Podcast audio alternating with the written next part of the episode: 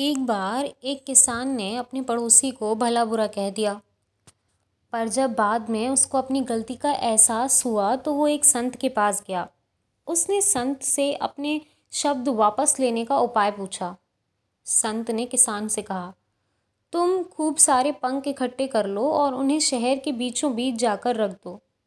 किसान ने ऐसा ही किया, फिर संत के पास पहुंच गया। तब संत ने कहा, अब जाओ उन पंखों को इकट्ठा करके वापस ले आओ।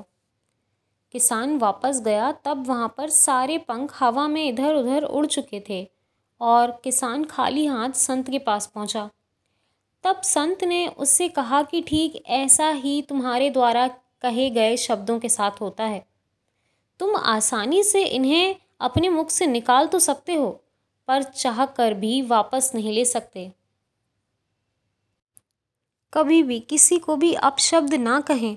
अगर कह दिया है तो माफ़ी ज़रूर मांगें, क्योंकि कहे शब्द वापस तो नहीं आ सकते, पर प्रेम से माफ़ी मांगने पे शायद कुछ फ़र्क ज़रूर पड़े।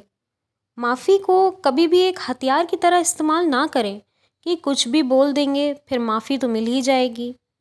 ये बात कभी ना भूलें कि हम इंसान को जब कोई बात दिल पे लग जाती है ना, तो वो आपको माफ़ ज़रूर कर दे, पर दिल ही दिल में आपसे दूरी बना लेता है। तो हमेशा याद रखें, शब्द अनमोल हैं, इसका इस्तेमाल सही ढंग से करें। आप किसी को बुरा कह देते हैं तो उसे कुछ पलों के लिए दुख होता है, पर हमें उसे सोच सोच कर हर पल दुख होता है कि हमने ऐसा क्यों कह दिया। किसी को बुरा बोलकर आप दूसरों को बाद में पहले खुद को ज़्यादा तकलीफ़ देते हैं। इसीलिए हमेशा सोच समझ कर बोलें। धन्यवाद।